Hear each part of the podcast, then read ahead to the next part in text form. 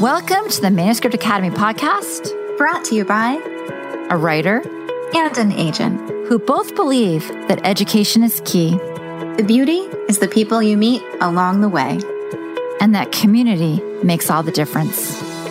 Here at the Manuscript Academy, you can learn the skills, make the connections, and have access to experts, all from home. I'm Julie Kingsley. And I'm Jessica Sinsheimer. Put down your pens, pause your word counts, and enjoy. Hey everyone, thank you so much for joining us. Oh my gosh, the summer solstice is past and it is summer. yes, so everyone please remember your SPF and your masks and keep yourselves safe and happy and all those good uh, things. Uh, and one of our big themes for today is keeping the flow moving in summer. And we're looking at really some specific questions that we've asked our 10 Minutes with an Expert chat, which you can join. If you go on our Facebook, you can just find us at 10 Minutes with an Expert. That is where you'll find a whole bunch of people talking about writing and sharing ideas and successes and a place where you can talk about things that are hard too in publishing. Yeah, it's a really nice group to support you. So another way to find that, you can head to manuscriptacademy.com slash Facebook and click the join button. Okay, so we have some really interesting questions here. Jade wants to know Does publishing really die off in summer, or is that a misconception? Oh, everyone thinks everyone just takes off for the summer and eats popsicles for three months. No, I wish I would love to be on the beach for three months. No, actually, one thing that I've spoken with a lot of agents about recently is that every season gets busier and every season has the promise that the next one they'll finally get to take a break.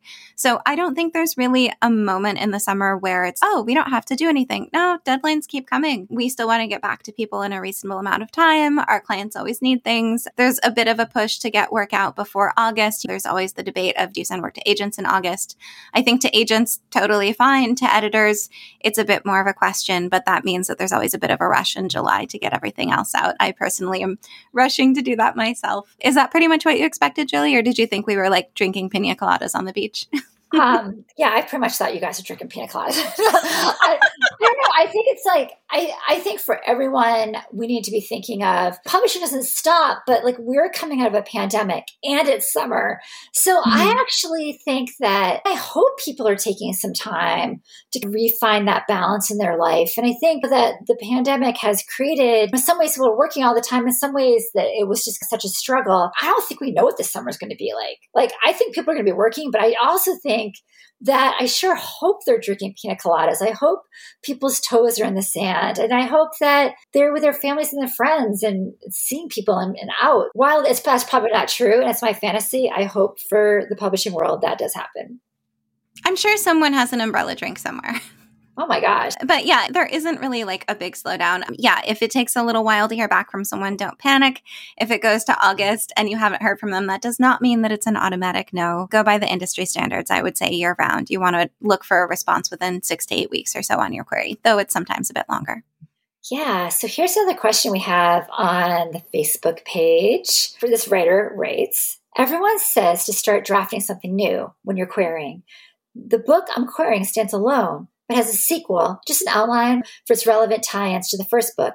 Is it smart to work on the sequel or to start something completely new?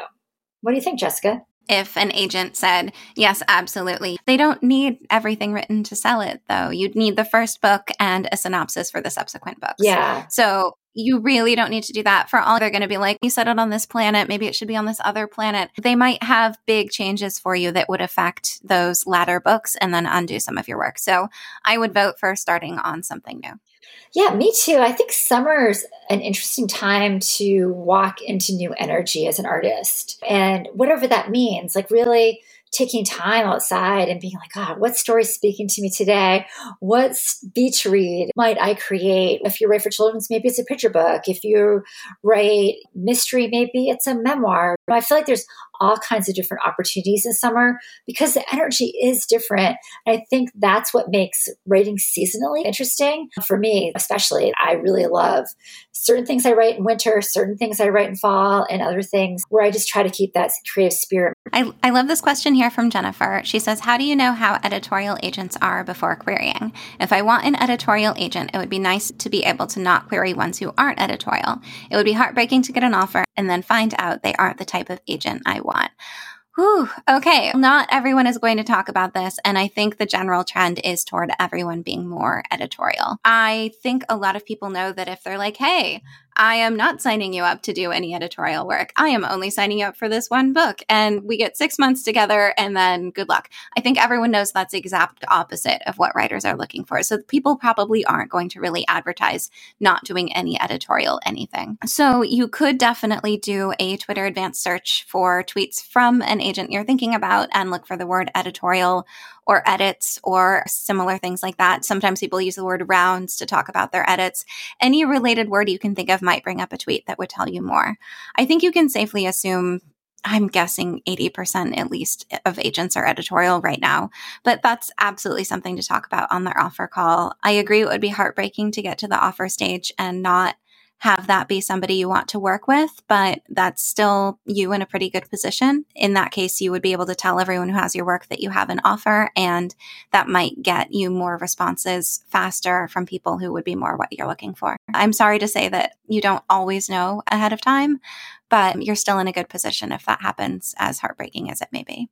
Well, I mean, I think this is interesting because I think sometimes I've heard stories where people have gotten offers from an editorial agent, but they didn't like the edits. So that's interesting think? too. Yeah. So a lot of the time during an offer call, an agent's going to lay out the edits for you. I've done everything from, hey, here are my line notes, which I don't do anymore because it's a lot of work and then they can take them and run. What I do now is I give people big scale edits, things that I would think about that would require change. I see how open they are to brainstorming. Basically, I'm looking to see if that collaboration is possible. But you can absolutely ask what edits an agent would want and see how you resonate with those. And also, if they don't resonate with you, see if you can suggest an alternative and see what happens. Yeah. Um, because if they're like, absolutely not, this is the one way, then you would know. I, think we talk about this a lot at the Manuscript Academy, where the more of your own editorial that you do, the more learning you do around craft, the more you're critiquing, you start making decisions as a writer yourself. And once you really know the type of work that you want to produce, I think it's easier to make that decision. People talk about the non negotiables. I think when you see a, a writer like wavering, I have an offer, but I'm not loving, you know, what they're saying or it doesn't feel right. It's often not right. Definitely. This is such an interesting specific question. I have a 59,000 word middle grade adventure with a time travel element and some magic. Two kids from the present travel to the 1700s where they cavort with pirates on a quest. I'm having a hard time trying to pinpoint my exact genre. There are huge liberties taken with the historical time period, so I don't think it's historical fiction. An agent told me it's got to be sci fi because of the time travel. Another said fantasy, but they don't travel to a new world, and the word count isn't typical fantasy length, but maybe close enough. I've been calling it an adventure with a touch of time travel and magic, but that seems too broad. Any thoughts Oh my goodness. I can't know without seeing it. I'm guessing it's somewhere around historical fantasy, just because magic I usually think of as being fantasy versus sci fi. Time travel, I think, could probably go either way because it feels magical, but it also could be created by technology. Uh, what do you think, Julie? I, I, can feel the parts of my brain misfiring here because we see all kinds of query letters come in. And sometimes the genre feels really off, but, the, but it doesn't matter because the story's so good. So I guess my question to you is if you have something that is a little bit of a bender, does this matter that much? You mean, say, for example, they sent it out as middle grade historical fantasy, and it was actually technically middle grade historical sci fi or something like that?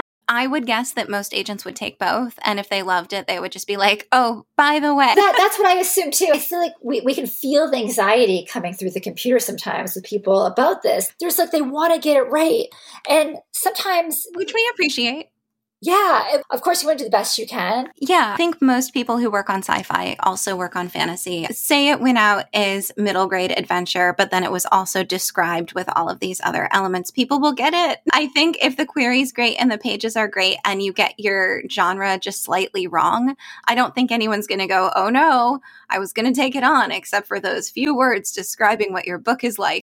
And as long as your comparatives are going to do the work for you and your book is the intersection of those two ideas, I think that says too, it is a little of this and a little of that, and that's okay. You can have a story, it's still going to be in children's fiction on the shelf.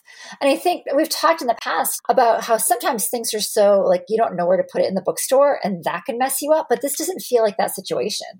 I don't think anyone's going to wonder where to shelve this, but I can see the confusion. I'm guessing it's middle grade historical fantasy, but I don't know for sure.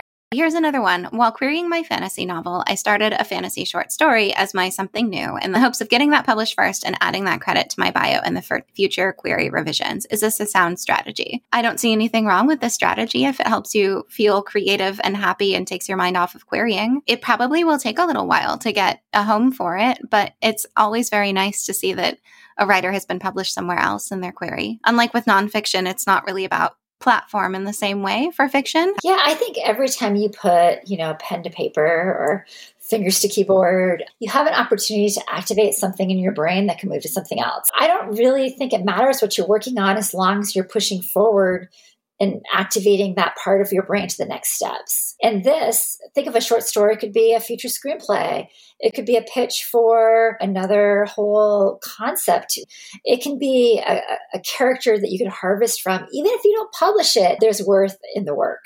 So I thought I would end this kind of short podcast just kind of talking about activation in summer and what you can do to keep that creative part of your brain moving. One of the things that I've noticed with teaching for 25 years or so, good grief, is that when your creative part of your brain is being used like a well oiled machine.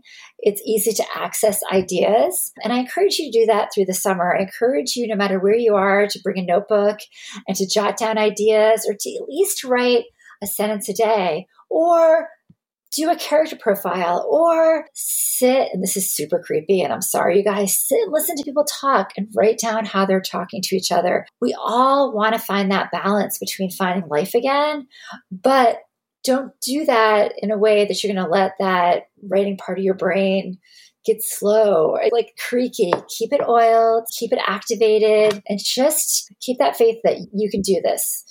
It is going to be an exciting new time period, I think, when it comes to publishing and stories and a whole lot of things opening up. So it's going to be super to see what happens. Any final thoughts, Jessica?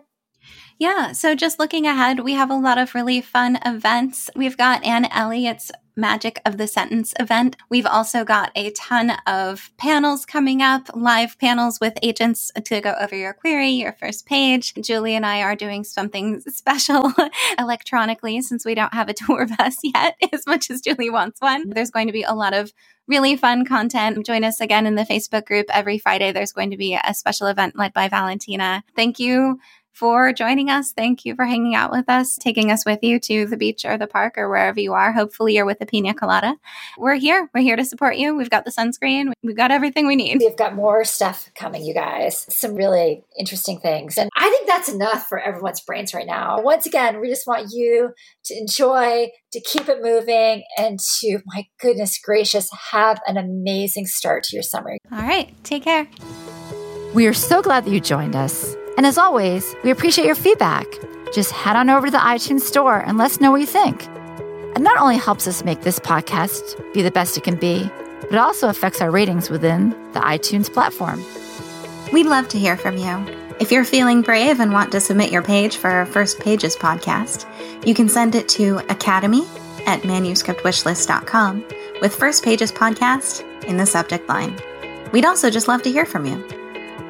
And if you'd like to learn more about the Manuscript Academy and everything we have to offer, just jump on over to manuscriptacademy.com.